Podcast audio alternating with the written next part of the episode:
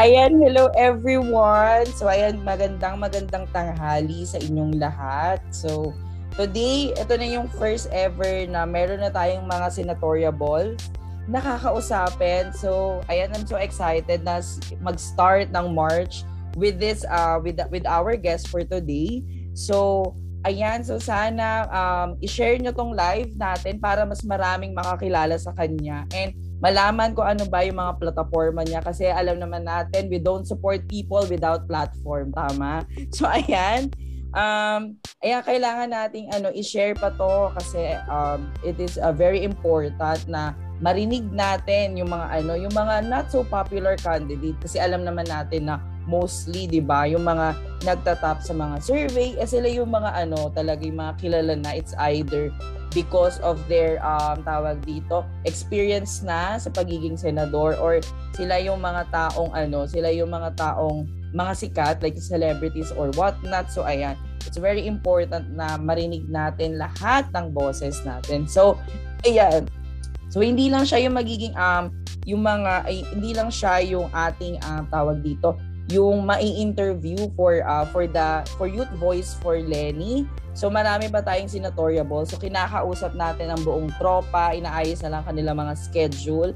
Of course, bukas si Miss Carmen naman po at 8 PM ang makakausap natin. Ayun kaya alam ko um ang medyo ito yung pinakamaaga nating ano pinakamaagang session natin pero nagpapasalamat kami sa Youth Vote for Lenny Tagig sa pagpapa-unlock sa atin ng interview ito. So, excited na ba kayong lahat? So, if excited na kayong lahat, comment your message, your questions for later para ano, um, mamaya uh, kukolektahin namin yan ng aming team. Hindi lang lumilipad yung team namin. Pero nakongolekta kami ng mga question.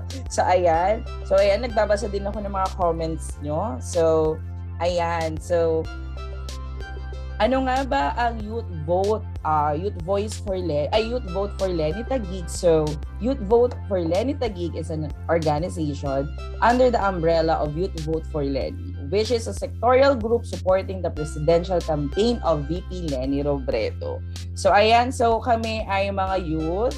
Oo, so alam natin na tayo ang magiging driving force nitong um nitong election na to um itong halalan 2022 so kailangan nating um yung mga boses natin marinig. So alam naman natin sa kahit anong klaseng movement youth ang laging nauuna. Ay nangunguna. Nauuna. Nangunguna. So ayan. So it's very important na lahat tayo dahil this is for our future. So kailangan nating mangilam makinig at um, manindigan para sa ating mga uh, para sa ating kinabukasan. Ayan. Tapos and also just to add that um, tawag dito, yung um uh, magiging available din itong live na to sa sa podcast ko. So I'm a podcaster also. So ay mak- mapapakinggan niyo siya sa uh, Kudaan with Esa on Spotify or kung ano man yung ginagamit yung podcast na ano. Meron sa Spotify, Apple Podcast. So yon i-search nyo lang yung ano. And then other episodes are still available in our fan page. Eh kung hindi kaya ng bandwidth, pwede naman kayong makinig sa ating podcast. So, ayan. Ayun, so Ayan, magbasa muna tayo ng ilang comment. Ayan. So ayan, from Kurt Johan Heronimo, Kabong Labog for Senator. Ayan. Ayan. So, hello, ayan. Hello sa mga friends ko. Hello kay Jere. Kay, mi, uh, kay Jer. Ayan. Kay James Paul. Ayan. Yung ibang mga youth natin for Tagig. So, ayan. So, ito na nga. Um, ang dami na nagtatanong kung sino nga ba ang guest natin ngayon. So, I will officially um, um, introduce our guest. So, uh, He is a longtime labor leader. He started he uh, he started as a student activist to being a lab- labor union leader. A UP graduate in BS Biology o graduate. May diploma. Ayan, currently the chairperson of Kilusang Mayo Uno and vice president of Bagong Alyansang Makabayan. Ang Makabayan senatorial candidate no other than Mr. Elmer Cabong Labog. So ayan. Let's let's give it a Yes. magandang magandang hapon sa inyo lahat uh, sa Youth Voice uh, for Lenny Tagig. Magandang hapon Asa, Rachel and Mark uh, Maramag for hosting this event. Yes. Thank you, thank you, Sandra. So, ayun naman. Sa mga kabataan dyan, sa Taguig, ah. Yes. Ayan po, salamat po. So, kamusta naman po yung pag-iikot-ikot nyo sa ano, sa ngayong uh, ngayon nangyayaring campaign period po?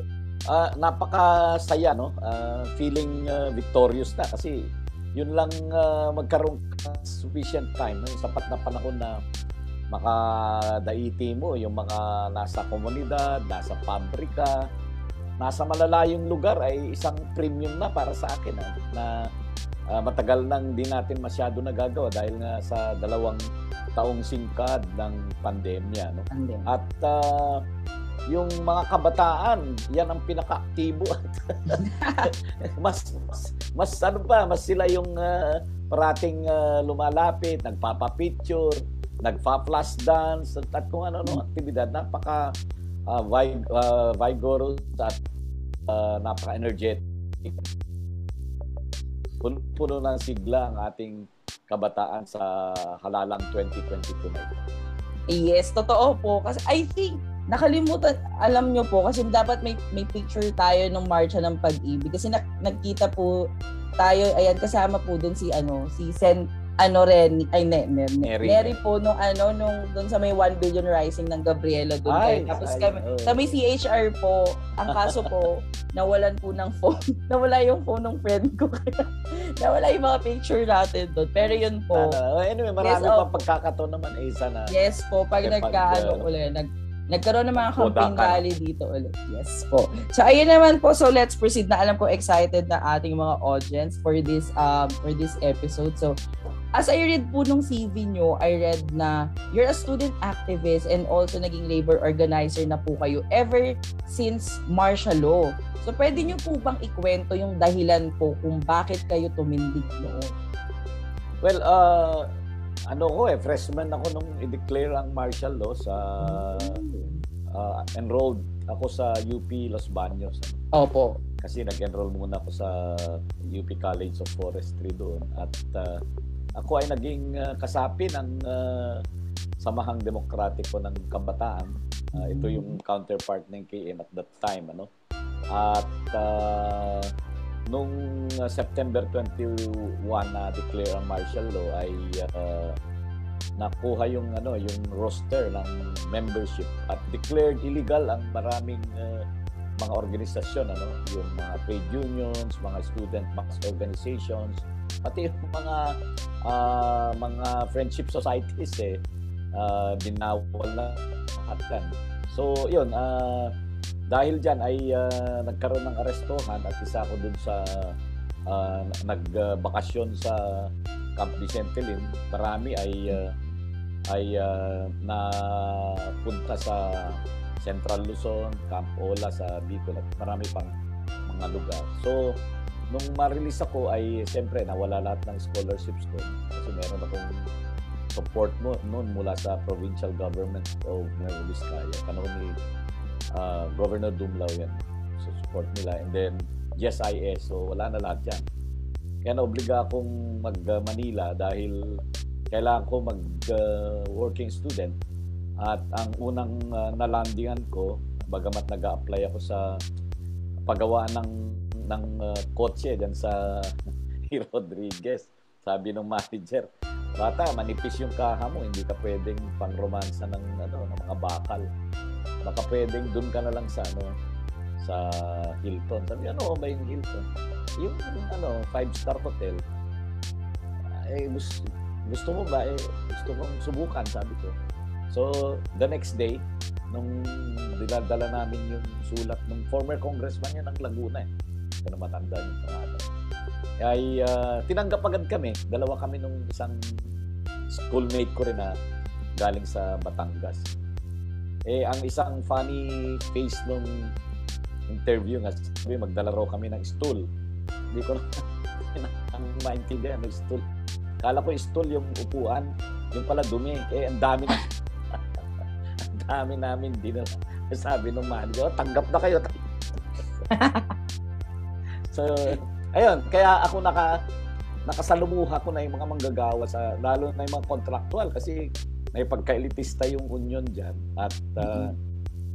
hindi nila sinasaklaw eh sa kanilang pakipag-usap sa bargaining yung mga uh, contractual na manggagawa, no, waiters and bartenders. Uh, kaya ako na nag-organisa sa kanila. Mahilig ako magbasa ka ng mga labor code nung araw pa eh, kasi gusto kong ipaglaban nga yung uh, rights and interests ng mga maliliit. Kaya nagbabasa talaga ako ng sinulatan ko si Ople, hindi naman ako pinansin doon. siguro si sabi siguro sino kaya ito.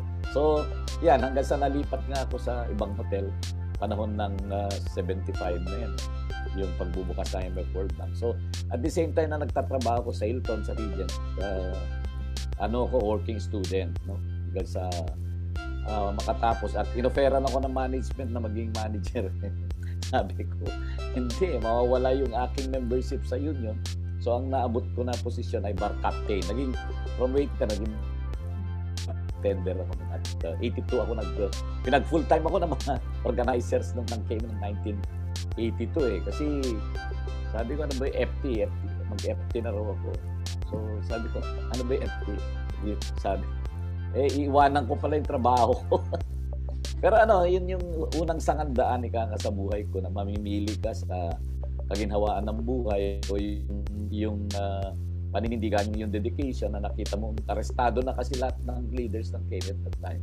August 30, 1982, yung Black Friday sa Kilusang Paggawa. Kaya massive arrest yan and detention, torture, uh, ganun yung nangyayari sa mga leaders. So, uh, yun, uh, kaya napunta ako sa labor sector at na-elect akong uh, uh, mula sa pag local president, president na, although at the beginning ayaw ko sumali na dyan eh. Gusto ko na lang magpayaman sana eh. Yun, bumabalik talaga yung ano eh. Kung talaga ano yung commitment mo sa buhay mo, ang ganun talaga. Yung tawag po ng ano, commitment. Uh, nag full time ako at ang akala ko naman ay kagyat na magiging national officer. Ginawa ko organizer sa Southern Tagalog. Na-organize namin yung boatmen and the Central Luzon, the first ever strike zone-wide uh, sa Central Luzon yan. At yung strike sa uh, Valenzuela at that time na martial law, tinawag na strike capital of the Philippines mga na na na bahaginan ko at uh, naging bahagi naging uh, bahagi ng kasaysayan. Oo, oh, ay ayun sobrang ano po, sobrang haba po talaga ng ano naging experience nyo. And talagang nakakatuwa kasi there is uh, someone na talagang kayang manindigan para sa mga manggagawa. Alam naman natin kasi na laging ano, 'di ba? Kagaya narinig natin yung pakikipagtalastasan ni ni Calyodi doon kay ano kay Montemayor last ano uh, last CNN CNN debate. So alam natin yung parang POV ng mga capitalist na parang laging parang kasalanan ng mga um, tawag dito ng mga manggagawa na tawag dito na manghingi or um or, or hingiin yung ano yung karampan karampatan na bayad para doon sa kanilang mga ginagawa. So ayun po. So ayun po sa hinaba-haba po ng panahon mula nung unang beses kayong nanindigan, ano naman po yung pagbabago na nakita nyo from ano from the martial law era tapos ngayon po?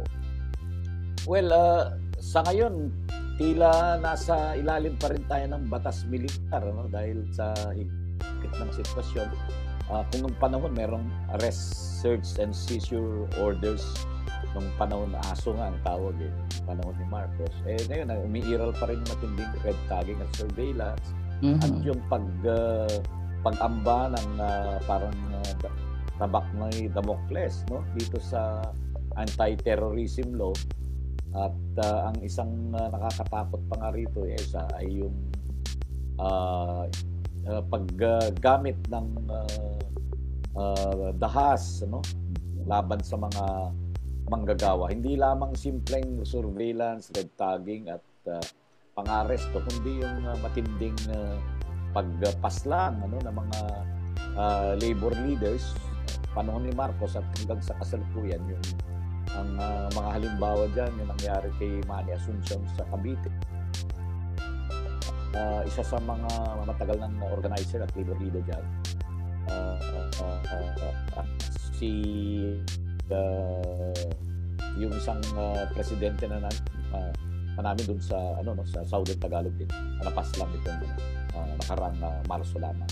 So hindi pa uh, matagal yan uh, si Dandy Miguel no ang binabanggit ko at yung may 56 ng uh, casualties eh ang uh, labor sector ngayong uh, panahon na ito at uh, nagpapatuloy yung ganyan uh, kalagayan. Ang ang importante lang meron tayong matibay na ganun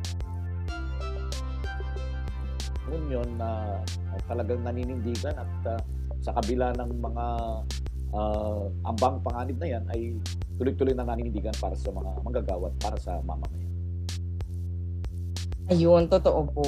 So, ayun naman po. So, ano po yung nakita nyong kahalagahan naman po ng paninindigan ng kabataan sa mga isyong panlipunan? Kaya 'di ba sabi niyo nga po kanina, isa kami sa pinaka-aktibong sektor na nakikita niyo po lagi sa kahit saang kahit saan nga ano campaign rally or ano or mga movement sa mga mob ganyan, laging kabataan yung laging nandoon. So ano naman po yung um, tawag dito? Um, ano naman po yung ano kahalagahan ng mga ganong bagay?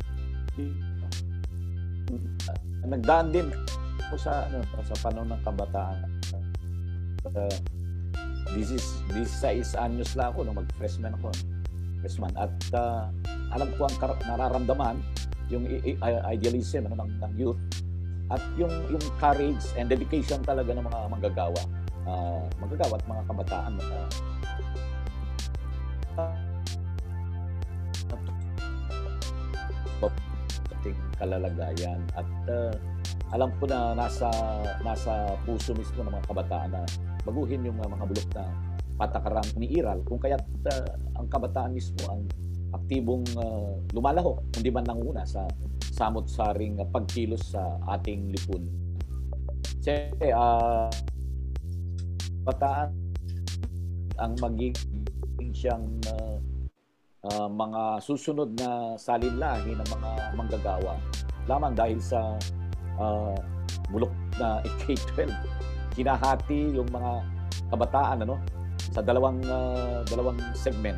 Una yung uh, pag-sponsor ng mga malalaking panya, mga matatalino uh, yung core ng uh, studentry ano, sa maraming mga universidad at kolehiyo upang gawing uh, mga management uh, uh, management uh, people at yung malaking bulto naman na uh, nahihiwalay na siyang magiging uh, contractual workforce of the future. Kaya nga ang kabataan ang kasalukuyan at ang kabataan din ang magiging uh, kinabukasan ng ating inang bayan.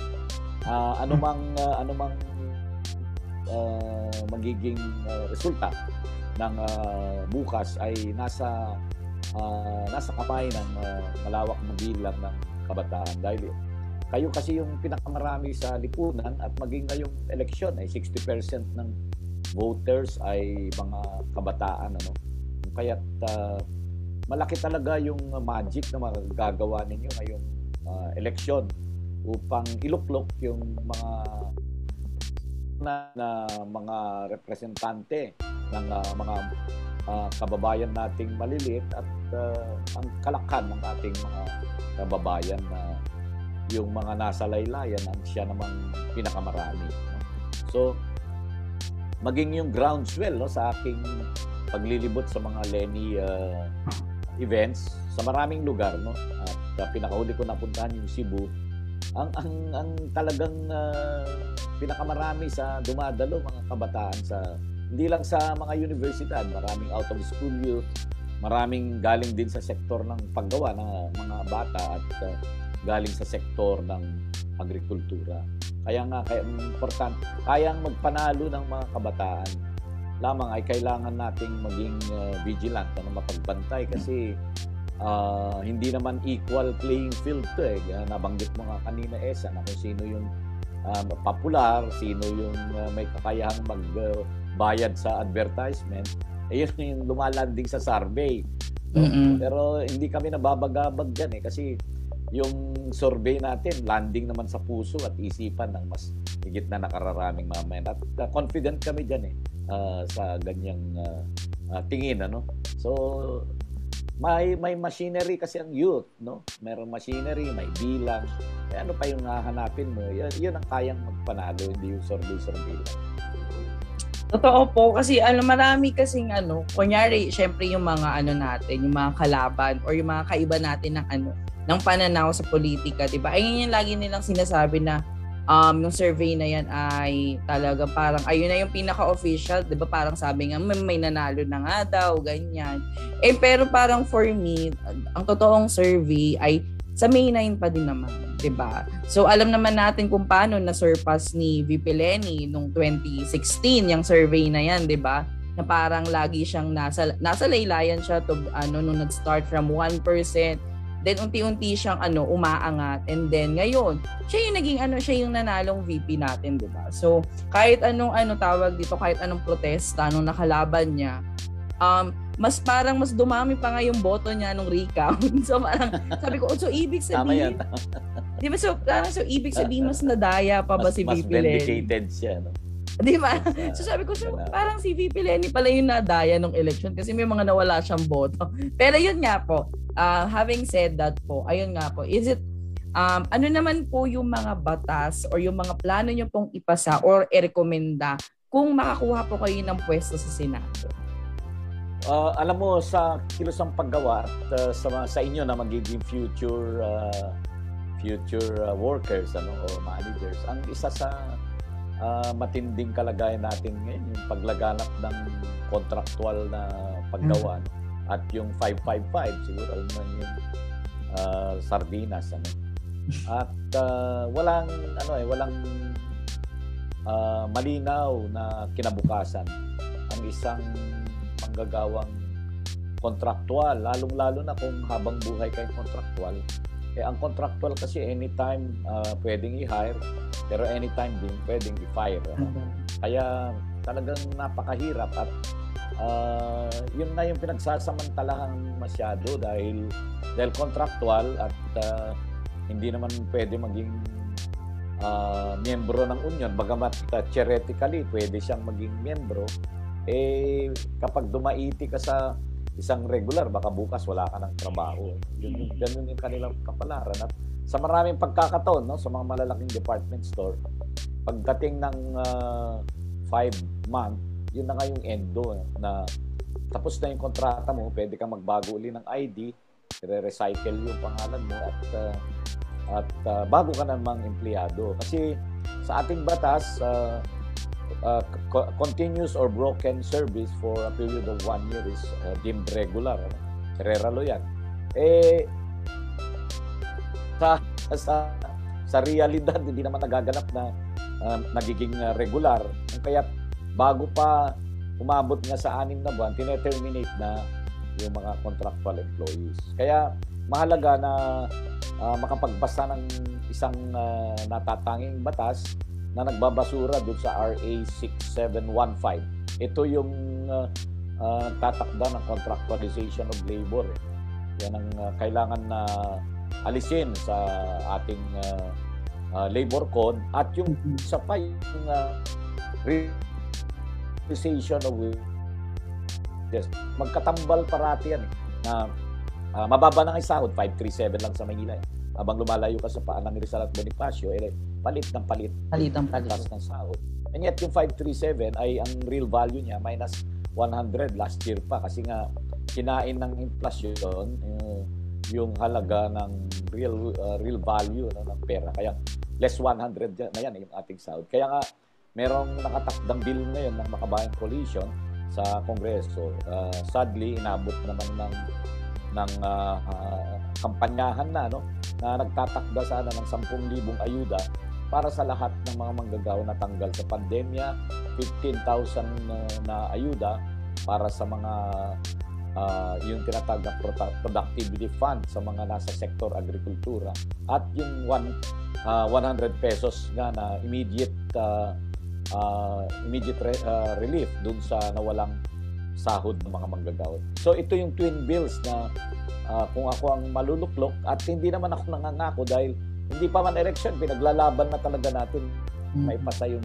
security of tenure bill. Uh, in fact, nabuo natin yung pinakamalapad na pagkakaisa na lahat ng sektor ng labor upang ibasura nga itong skemang contractualisasyon. Muntik nang pumasa yung security of tenure bill, kaya lang uh, pumasa na sa yung watered version, watered down version sa lower house at saka sa Senate. Kaya lang pagdating doon sa lamesa ni ni uh, uh, Presidente Duterte ay kinatay naman niya ito, no? Vinito, kaya nawala ito. So, yan, uh, uh, ang isang mahalaga pa na dapat ibasura itong rice tarification law. No? Instead na uh, maging uh, maayos yung kalalagayan ng mga uh, magsasaka natin dahil sa massive uh, uh, tone-toneladang importasyon. Nang kapalit lang naman eh yung 35% tariff na ipinapataw dyan. Kayang-kaya nilang lusutan yan at uh, nangyayari bumagsak pa sa 9, 9 uh, pesos yung uh, uh, halaga ng palay ng mga magsasaka. Kaya uh, nakakagalit yung sitwasyon na kung sino yung nagtatanim, walang makain at sila rin, sino rin nagpapakain sa taong bayan, sila mismo ang mawalan. So yan, yung mga kagyat siguro mga bills na kailangan nating uh, ipasa no sa mga uh, susunod na panahon uh, mentras na lumanding tayo sa Senado. Yes, totoo po. So, ano naman po yung uh, tawag dito? Si ay ano tuloy. Sino naman po yung parang nilulook forward yung makatrabaho sa Senado? Both po sa mga incumbent at sa mga currently candidate. Ayan. Well, siguro uh, mga stalwarts na nandyan na sina Cheese uh, Escudero, sina Flash Gordon, sino pa bang uh, Siyempre, gusto kong makita doon si Nery Colmenares at saka si Sani Matulad mm-hmm. at si si uh, Luke, si Luke Spirito, mga lawyers lahat din. At uh, siyempre, yung mga yung mga tunay na uh, may nagagawa para sa uh, taong bayan. Kaya nga, uh, hindi lang ito matter of uh, of uh, platform, no? Mahalaga rin yung track record kasi madali lang naman mag-drawing ng platform. Mm-hmm. Tulad ng uh, maraming traditional politicians, pagdating ng uh, electoral exercises, eh, uh, sila ay mapagmahal sa masa. No? Pinapangakong tataasan ng sahod, uh, benepisyo, pinapangako ang lupa, langit, dagat at mga bituin. Pero pag naluklok na yan, sorry ka na. Nakakalimutan na. Goodbye. Goodbye ka na. Ganyan lang yung laro nila eh. So kailangan talaga mapagsurian ng mga kabataang uh, mga kabataan ng ating bayan na both platform and uh, track record talaga yung dapat na magka uh, magkatandem ano sa pamimili ng uh, kandidato nating iluluklok sa uh, pwesto sa Kongreso.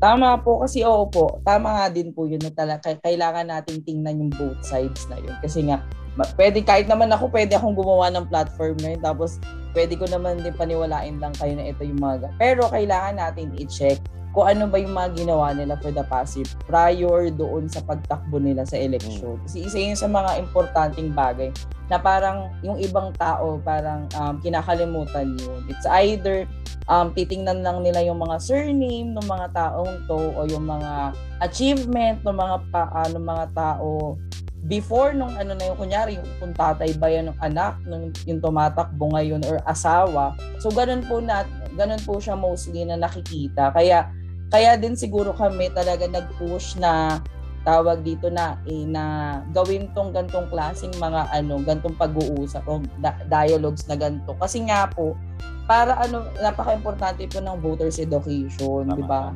So, yung voters education kasi ayun yung pinaka ginagamit na tool ng ibang tao para alam mo yun, para mas inaano nila, parang hinahayaan nilang mangmang yung mga botante para makontrol nila. Pero ngayon kasi, siguro no, um, mostly na mga candidates ngayon talagang kinakabahan kasi nga yung mga movement na nakikita nila sa mga sort, campaign sorties na gising na yung bayan. Na ito na, na parang ta, yung ano mismo, yung mga si Juan at si Juana na yung nag-ano, talagang nag, um, nagpupush ng mga sarili nila mangialam, makialam doon sa mga ano, sa mga isyong panlipunan na meron tayo. Kasi nga, sabi ko nga, 'di ba, parang mas ang tao kasi pag nagigipit 'yan, mas tawag dito gumagawa yan ng paraan or mas nagiging ano may parang nag-ignite po yung fire na meron sa loob kasi nga nagigipit na tayo so pag nagigipit na tayo ang chances niyan is talagang ano ka, manindigan ka at tumindig ka doon sa mga bagay na to. Na,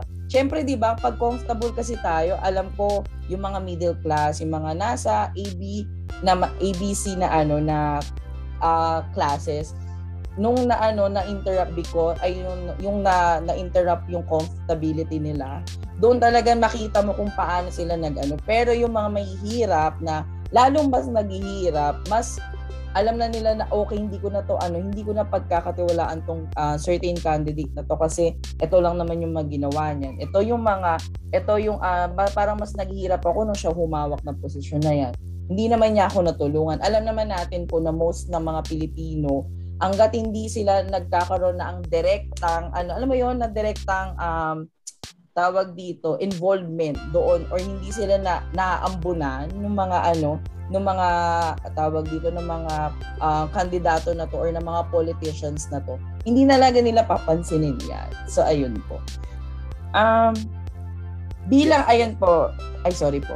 Importante talaga yung uh, eh, voters ed na ginagawa ninyo. Kasi uh, hindi rin maalis na marami sa ating kababayan ay uh, nakahaling doon sa kung sino yung popular, kung sino mm-hmm. sikat lang at uh, marunong sumayaw at kumanta sa entablado. sa sa aking pag-iikot nga, may mga instances na may hinihinging pabor, gano'n. Kasi yun yung nakasanayan nila sa traditional okay. politicking, no? Yung yun ng congress natin, yung locals, maraming tagabutas ng silya dyan na hindi mo man lang masilayan magsalita sa mikropono dahil hindi naman niya alam anong sasabihin in the first place. Ano. Kung, at kung may sasabihin, merong coaching, o di kayo may binabasa. Pero kung yung ganitong usapan na mukhang malulunod talaga sila. Mm-hmm. At uh, nakakarima rin naman na yung mga tumatakbo para ng mga pwesto sa Kongreso ay uh, mga bilyonaryo, mga milyonaryo tapos ang nire-representa nila drivers, mga gwardiya, no? Maralitara. Eh talagang panloloko 'yon. Kasi nga, in the first place, yung yung ating uh, party list uh, law dapat ay nagke-cater dun sa uh, kagalingan ng uh, marginalized sector. Yun yung uh, original intention ng batas. Eh. Pero merong Supreme Court uh, decision na pwede raw nang sumali lahat. Importante yan, isa rin yan sa dapat baguhin na ibalik yung katangian talaga ng batas na ang ultimo layunin nito ay uh, mabigyan ng uh, uh, preferential treatment talaga, representasyon yung mga uh, sektor na totoong uh, api ano o nasa laylayan sa ating lipunan. So, yun. Merong, may nagaganap ding groundswell na kasi uh, tama yung sinasabi niya dahil sa tindi ng crisis, hindi lang yung mga uh, batayang sektor na yung apektado, maski yung middle class ay uh, ay matindi yung epekto ng krisis ano yung pandemya ngayon, yung sunod-sunod ng pagtataas ng presyo ng langis at produktong petrolyo every Tuesday ay talagang uh, bu- ay talagang uh, nananalatay ano sa sa kapangangailangan ng uh, bawat isa sa atin. Yan, sta opo tama po 'yun. Um ito naman po ay bilang ako naman bilang uh, you represent labor union po. So ako naman po ay miyembro ng ano ng LGBT So maaasahan naman po ba namin yung magiging suporta nyo sa SOGI Equality Bill bila, dahil alam naman na po natin na maraming nadidiskrimina sa mga, na mga kapatid ko sa komunidad at hindi lang naman yung mga ano. So linawin ko lang ang SOGI ay para sa lahat. So this is an anti-discrimination bill na na pwede nating gamitin kahit sino ka man kung saan ka man uh, mag-fall on doon sa spectrum ng ano ng uh, ng uh, ng SOGI So pag kayo po ay na ano na discriminate dahil sa inyong pananamit, kunyari kayo ay cisgender woman or straight na women, pero um you you really love to wear trousers or alam niyo yung mga power suit na ano or mga panlalaking ano mga damit na kung sabihin man nila. Pero kayo po ay na-discrimina sa trabaho niyo. Pwede niyo pong pwede pong magamit yung soji doon. So ayan, dahil po ayun um nadidiscriminate sila dahil doon sa pagsunod doon sa kano man yung sinisigaw ng puso nila. So ayun po yung tanong. Yeah, uh, sayang nga eh, no, inabot na ng, uh, may filed the uh, SOGI bill pero inabot na rin ng halalan nga kaya Totoo po. hindi nakarating sa, ano eh, sa finish line. Yung uh, Soji, Soji bill na yan na anti-discrimination in terms of uh, choice of gender no? Oh. yung LGBTQAI no meron AI na sa, sa description eh sa amin naman merong merong ano eh uh, education hinggil diyan na nagaganap sa hanay ng uh, kalalakihan uh, nagaganap sa mga pabrika at naintindihan naman nila yung uh, discriminatory acts ano. Pero ang ang nag-discriminate kadalasan dito yung ano eh, yung mga manager sa lower ranks tapos yung lalaki sa babae at yung regular sa contractual.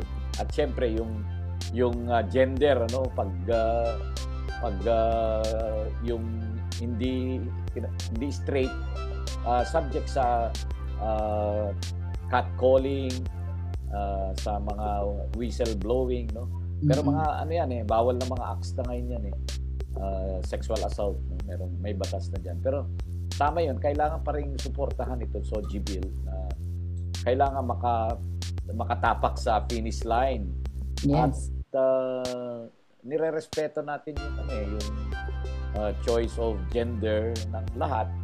Eh, yun ang yun yun ang gusto niya ano bang gagawin natin. Uh, kahit ilublob mo pa sa tubig na sa drum niyan, no? Si Darna pa rin siya, yun, no? Jadi, respeto natin yun. Kaya uh, yeah, maging sa aming mga kontrata, isa yan sa aming tinitingnan kasi yung sa collective bargaining uh, negotiations. Uh, isa yan sa aming sinusulong ano yung anti-discrimination sa uh, sex uh, choice of sex or gender ay kailangan talagang uh, i-enhance at uh, maging uh, bahagi ng ating kultura. Maski yung uh, same-sex marriage, eh, wala. eh, gusto doon sila maligay. Bakit mo aharangan niya? So, go tayo dyan. Ayun po, kasi parang okay. ano, nung mga nak... I'm sorry. Nawala ata si, si Gabo. Hello po. Ayun po, nagkakaroon po ata ng technical difficulties sa kanya. Pero yun nga po, di ba, mga ano, yung mga nanonood dyan, alam naman natin na Ayun nga po. Ayan. So alam naman natin kung gaano hirap na hirap si ano si Risa Hontiveros na ilaban talaga yung Soji. Kung nakita nyo yung parang hearing nung nasa Senado, um, parang hirap na hirap siyang i-ano, ipaintindi sa kanilang lahat. Alam, uh, especially kay Tito Soto na siya yung um, tawag dito um, majority for ay, ay siya yung Senate President, 'di ba? So parang yun nga na parang um, nakakalungkot na hindi ganun ka open-minded lahat ng mga nasa uh, nasa Senate na eh sila nga yung mga naging uh, representatives natin doon para gumawa ng ano ng mga polisiya para sa ika, uh, ikabubuti ng mga mamamayan. So ayan mas maganda na nakakakolekta tayo ng mga allies or ng mga makiki uh, makikibaka sa atin doon sa mga panawagan natin. So ayun maraming salamat po para yan diyan po. So oh, ito karap- naman karapatan yan eh. Uh, bahagi ng Totoo. ating paligid na karapatan ng lesbian, yeah. gay, bisexual, transgender, queer, and yung sinasabi ko kanina, intersex community. Tsaka asexual, yes. So, ayun po. So, ayun naman po. So, why did you choose naman po the Lenny Kiko Tandem as your president and vice president? Uh, sa ano sa Makabayan Coalition no may bago nangyari yung decision, may iba't ibang uh, choices, ano, yung iba't ibang organizations. At uh, nire-respeto natin yan. Pero sa democratic uh, processes ay ang majority na nanalo sa pagpili ng i-endorsong kandidato ay yung uh, maraming organisasyon na nakikita nila na mas may kabuluhan itong Lenny Pico Tandem at uh, usapin ng uh, plataforma no? At track record uli ay sila naman yung may mas maningning na uh, track record. So yun yung isang pinagbatayan at yung uh, serious winnability no? Kita mo naman yung tinatawag kong groundswell. Yung yung malaga lang may convert sa votes to para sa sure victory. Pero yun yung winnability at saka yung uh, track record and uh, track record of uh, transparency at yung uh, ano nga yung platapormang kanilang uh, isasagawa kapag uh, sila ay nanalo. So, ito ay compact sa pagitan nila at ng pamamayang Pilipino at uh, dahil nga may track record naman silang maganda. So, yun ang dahilan kung bakit uh, ang Makabayan Coalition ay nag-opt para sa tandem ng Kiko Lenny uh, sa halalan na ito. So ayun nga po ito lastly. So ano naman po yung masasabi nyo sa ating mga first time voters and also doon nga po sa ano sa 60 uh, sa 60% ng mga kabataan na boboto ngayong halalan. Uh, nananawagan ako sa ating mga bayang uh, kataan no na huwag sayangin ang pagkakataon. Uh, kaya niyo magpanalo ng tunay mga representante ng uh, uh, ating mga mamaya uh, naririnig man yung kalaban ni na at Kiko ay uh, dahil uh, uh, at nag, nagtatap daw kuno sila sa survey eh sapagkat uh, sawang-sawa sawang-sawa na yung mga tao no sa uh, kasalukuyang uh, kalagayan ng kawalan uh, at uh, desperasyon. Kaya yung iba kumakapit talaga dun sa sinasabing golden years. Kaya kailangan din natin i-debunk na hindi talaga golden years ang martial law tulad ng aking tinalakay na ano, bagsak ang sweldo, uh, matindi yung pagkakautang sa uh, international uh, financing institutions, tapos yung GDP bagsak din. So hindi yan golden years, golden kuhol nga lang yung natatandaan ko dyan. Kaya uh, oh, go na tayo dyan sa Lenny Kiko Tandem at uh, malaking papel nga ang gagampanan ng mga kabataan upang ipanalo. Kailangan lang ang vigilance dahil gagawin lahat ng mga demonyo ang uh, manatili sa pader at uh, salaulain yung uh, desisyon ng taong bayan. Kaya beyond election, kailangan nating mapagbantay. Pwede mangyari nga maulit-ulit yung people power kapag uh, sinalaula nila yung resulta ng uh, electoral exercises sa uh, 2022. Kaya both sa sa uh, lower house at Senado na mailuplok natin yung mga makabayan at progresibong uh, tunay na representante, hindi mga bilyonaryo na uh, driver, guardia, mga tricycle driver ang kanilang representasyon para lang makaluklok no, sa uh, Kongreso. Kaya uh, sana po ay matulungan din nyo kami uh, at uh, hindi ito para lang sa aming uh, kaligayahan, no? kundi dala-dala natin yung interes ng malawak na sambayan ng Pilipino. Ako at si Canary, eh, 16 siya at uh, number 37 naman ako. Madaling tandaan, 16 and 37. At idagdag na rin ninyo si Sunny Matula, number 45 sa inyong balota. So yun, uh, nasa kamay ng kabataan ang uh, pag-asa ng ating inambayan ngayon at sa susunod pang uh, salin lahi. So, sana ay magtagumpay tayo lahat para sa kinabukasan ng ating inambayan. Yes, totoo po yan. So, ayun, thank you so much for that uh, wonderful message po. Ito po, may mga nagdi-DM ng question. So, bilang student activist po, ano naman po yung parang masasabi nyo sa historical revisionism. Kasi syempre alam naman natin, ayun yung ginagamit na tool ngayon ng ating mga kalapag para Kaya, maano mailuklok uli sila sa pwesto. Maraming uh, perang uh, ginagamit ang uh, mga kalaban natin ano para baguhin ang lahat ng uh, katotohanan uh, pero hindi na nila magagawa yan no? dahil uh, maraming witness eh sa uh, ma- na mga buhay pa sa naganap nung panahon ng batas militar.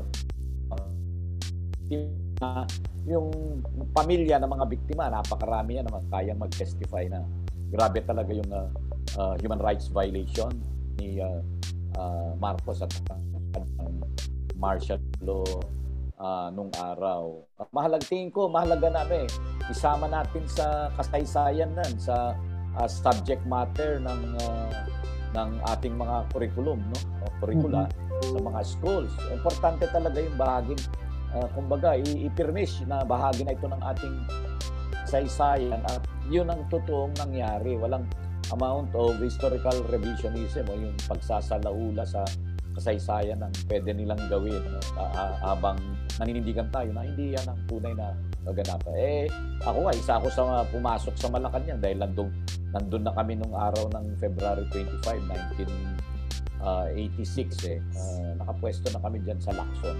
Eh, paano mo? Ang dami-daming taong naging, naging uh, bahagi ng EDSA. So, hindi nila basta-basta magagawa yan. Hanggat uh, uh, kasal uh, sa bagay na yan. Kaya nga sabi nung uh, nakulong na uh, si uh, Dito Sarmiento, no? siya siyang student leader nung panahon ng Marcos. Kinulong siya eh dahil sa crit- uh, critical siya sa administrasyong Marcos at uh, martial law. Uh, kinulong siya na matagal at nung ma-release siya, namatay siya dahil nga napabayaan siya sa kulungan. Asthmatic siya eh. So sabi niya, kung di tayo kikibo, sino ang kikibo? Kung di tayo kikilos, sino ang kikilos?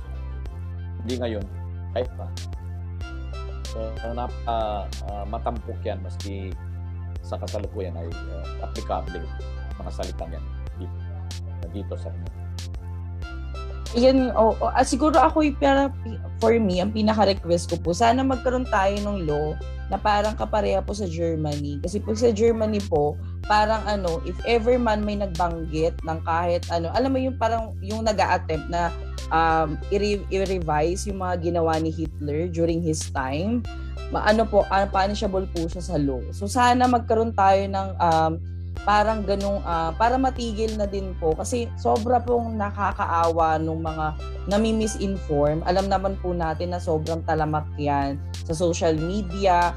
Yung iba mga po ay natuturo sa classroom. So parang may parang recently po may nakita akong ano na na parang activity po siya ng mga bata doon sa school na na parang um, pinapakita doon kung gaano daw po kaganda yung martial law at kaya parang sabi ko noon, ano sabi ko parang ang sakit na makita ng mga ganun na parang ini-invalidate nila yung mga ka, karanasan ng mga martial law victims. Alam ko parang almost lahat ng pamilya na nabuhay nung ano nung time na yan at naninirahan na dito sa Manila and then also yung mga mga uh, famine points sa kagaya sa Iloilo. Ramdam na ramdam natin kung gaano kagalit ang mga Ilonggo sa mga Marcos, 'di ba, sa ginangyari doon sa mga uh, campaign sortie nila doon sa ano. So, parang sana magkaroon tayo ng uh, ng batas na talagang magpe-penalize or mag um, tawag dito magpapanagot if ever man na magkaroon tayo ng mga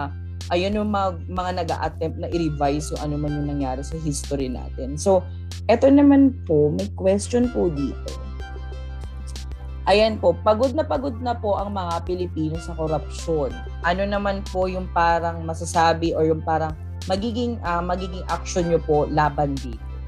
Well, dapat makulong yung mga magnanakaw. Ano? Uh, meron dapat uh, mm-hmm. accountability at uh, pananagutan ang mga nasa pwesto. No? Kasi ang ang uh, public uh, office and public funds are uh, are trusts ano Uh, sa, sa amin nga sa union, hindi ka basta pwedeng uh, makapaglabas ng uh, ng uh, isandaang piso no uh, na napakaliit ng halaga yun nang walang sufisyenteng accounting at uh, mm-hmm. at mga dokumento na naglabas ka ng pera eh dapat mas mas uh, mas mahigpit sana sa sa gobyerno ano hindi hindi tulad ng uh, nangyari sa Parmali na tinuturo hanggang kay uh, kay Presidente Duterte yung uh, responsibilidad uh, ng pagbibigay pabor sa isang maliit na kumpanya pero napakalaki ng kontrata at uh, yung mga bagay na dapat bilhin sa Pilipinas eh, sa abroad pa binibili para lang maitago yung kanilang uh, pagnanakaw sa kaban ng bayan. So kailangan talaga ni kung sino yung nagnakaw, uh, kailangan uh, ano yan eh, pursigihin at uh, dapat panagutin dahil uh, pinaghirapan ng taong bayan yan. Eh. Kinakaltas sa ating buwis yung mga minanako na yan. Eh, pinag-uutang tayo at tayo pinagbabayad sa mga utang na yan. And yet, hindi naman nagagamit talaga sa dapat patunguhan. Tulad ng sinasabing pag-utang para asa na, asa na yung mga uh, mga pera niyan. Kaya nga, uh, sana yung sinisigaw natin na naputol na, naputol ako, ay uh, yung serbisyo sa tao, huwag gawing negosyo. Yan yung dapat na motto natin sa pag tayo ang gumawa ng batas. uh, mananagot ang ang, ang may accountability mga magnanakaw. Ayan. So, thank you so much for that. So, ito naman po, ito, funny question naman to. Kabong, how to be you po? Sa, how to be? How to be you daw po. Ah, well, uh, Para daw po maging kayo. Ayan. may may kanya-kanyang kakanyahan ng mga bagay-bagay at may kanya-kanyang uh, pinagmulang uh, kasaysayan ng bawat isa sa atin no uh, wala tayo hindi pwedeng mag-duplicate pero uh, salamat sa sa paghanga at uh, at nagpagnanais uh, na maging ako ikaw so yun di mas ma makukuha mo yan kapag uh, meron kang pakikisalamuha, yung integration sa batayang masa, no? Higit mong mararamdaman yung kanilang uh, kanilang uh, pagiging matapat, no?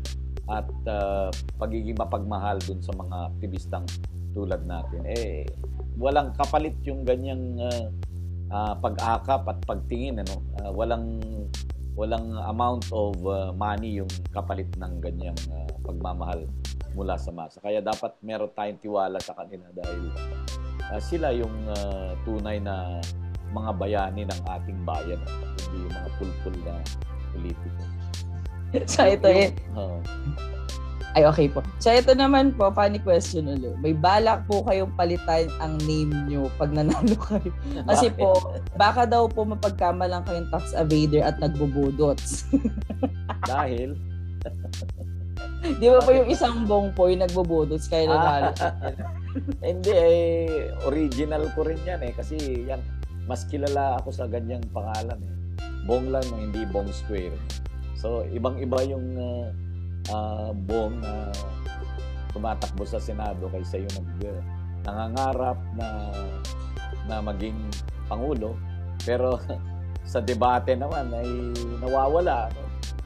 eh paano paano mo ilalahad kung anong plano puro sa mamam yan? Eh, yung pagharap lang mismo sa publiko hindi mo magawa eh, di, lalo nang pag ikaw pa yung naluklok eh, um, ang magiging slogan mo eh madaling lapitan mahirap hanapin. So, Tama. Kasi 'di ba parang ano tawag dito? Oo nga, 'di ba? Marami sa ating mga ano laging sinasabihan, ako ay um, madaling mat uh, para ngayon nakita natin 'yan ngayong pandemic na sobrang hirap hanapin ng mga ano ng mga tawag dito ng mga nakaupo sa pwesto na parang, hala, nasaan ba siya? Nasaan ba siya na during those times? 'di ba sabi nga ni VP Lenny, 'di ba hindi ka makapag-show up in the most difficult time. So you're not a leader. So it's So 'di ba it's very important. Opo, kasi 'di ba ang parang oh so paano mo may papakita yung leadership uh, capabilities mo, yung skills mo kung hindi ka naman nila nakikita ay, ayun naman po, speaking of debate po, magkakaroon po ba yung mga debate ang mga senatorial votes? Ano po? Magkakaroon po ba kayo ng mga debate? Mukhang uh, merong ano, election, uh, COMELEC uh, uh, sponsored debates na uh, darating baka itong, itong Marso na, no? Alam ko meron. So, Uh, abangan nyo. yes. oh, hindi kayo po, kayo po mga senatoriables kasali din po kayo sa. Kasi Opo, nakita ko lang po. Ah, okay. Pero Ayan, maraming, so, ano, marami ng events na nagpapanagpo uh, naman yung iba't ibang mga kandidatong tumatakbo mm-hmm. at uh, uh, yun na yung ilang uh, ilang uh, forma ng debates na nagaganap no, sa iba't ibang uh, mga media outlets uh, sa ating bansa. Ayun. So, ayan. I think that's it for me. Ayun na yung mga question na na-receive ko. Ay, wait, nagtitingin ako sa DM. Parang mukhang okay naman na. So, ayun, marami po natuwa dun sa, sa sagot nyo about dun sa pag, about dun sa bong. And ano yun pa, yun po, ito na po yung time nyo para mag-promote kayo. Saan po ba kayo sa mga, yung mga susunod nyo pong pupuntahan. Ayan po. Ayan. Sige po, ito na po yung well, time. Uh, nakalibot na ako diyan sa ano eh sa ilang uh, probinsya ng uh, Cagayan Valley. Uh, I'm from Cagayan Valley. Ang father ko ay from Isabela. Ang mother ko ay from uh, Cagayan. Uh, IPIS. IPIS ang parents ko. Iba na uh, Gandang. So, hmm. nagpanagpo kami sa Nueva Vizcaya. Eh, at uh, yung galing na rin ako sa Cebu at ilang ilang bayan ng Pangasinan. Mukhang ang next leg namin ay yung kalawakan ng Mindanao naman. No? Para sa at, at nais kong ulit-ulitin ang ang mayorya ng sumasalubong parati mga kabataan. Talagang napakasaya, uh, masigla yung picture taking namin tapos uh, kwento. Ayaw nga akong palis, paalisin sa ano sa maraming pagkakataon eh kaso may trabaho tayong dapat uh, gawin no. So iyon uh, hindi po tayo nangangako doon sa ating mga sinasabi at dahil ginagawa na natin to para sa ating uh, mamamayan. Ang isang siguro mahalagang bigyan ng pansin sa uh, hinaharap in the long run itong sektor na agrikultura. Kailangan itong uh, ma, uh, masuhayan, ano, mapondohan upang mapalaya naman sa kawalan yung pinakamarami sa ating populasyon. Pag hindi mo yan napalaya, hindi ikid ang ating ekonomiya, walang tutungtungan yung ating uh, pambansang industrialisasyon, ang dispersal of industries. Mapofocus na lang uh, makukupot no, sa ilang export or special uh, processing zones ang mga industriyang yan at uh, hindi talaga lalaganap ang trabaho at hindi tataas ang ating sweldo. Kaya yan din ang nagtutulak eh kung bakit uh, marami sa ating kababayan ng, uh, ng ibang bansa kasi wala naman talagang sapat na trabahong nakabubuhay sa ating bayan. Kaya pag-develop yung economy at uh, may kakayanan na tayong itaas ang sweldo at uh, burahin yung contractual ng paggawa yan, mukhang everybody happy. Uh, kailangan lang yung yung may equity, yung distribution of wealth hindi sa ilang naka naka control lang uh, ilang mga nasa uh, poder no sa likhang yaman ng mga masa uh, at uh, napupunta sa kanilang bulsa. Yun dapat, yun ang dapat nating awatin. Kaya ayun, uh, muli ay sana ay mailuklok natin ang mga tunay nating representante at malaking ang uh, nakaatang sa mga balikat ng uh, uh, mga kababayan nating kabataan ang responsibilidad. Maraming salamat sa imbitasyon ninyo. Yes, maraming salamat po sa pagtanggap sa uh, sa invitation ng Youth Vote for Lenny Tagig para maki uh, sumali po kayo dito sa Youth Voice for Lenny. So, maraming salamat po and okay dito. So, this has been a very fruitful na ano na na discussion about uh, sana mas nakilala natin si Kabong sa mga uh, sa mga pinagdaanan niya nung uh, nung martial law pa hanggang ngayon na naging um tawag dito na nagsusulong siya na makarapatan ng mga manggagawa. So sana um makinig pa uh, manood pa kayo bukas ang guest natin at 8 PM. So ayan ulitin ko at 8 PM tomorrow for uh, for tomorrow's um uh, episode It will be with Miss Carmen Zubiaga and sa March 4 ay magkakaroon ay, ay si Trisha Robredo naman si Doktora Trisha Robredo sa Friday ayan at 7 PM. So sana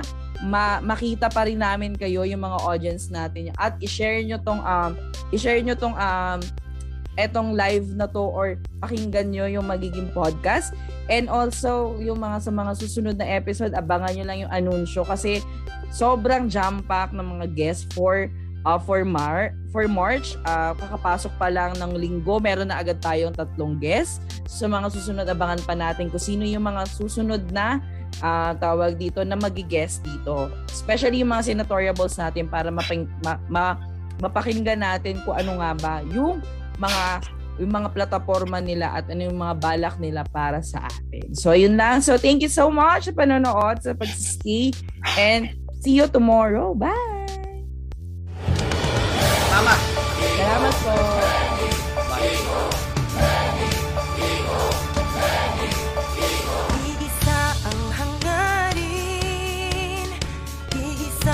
So, I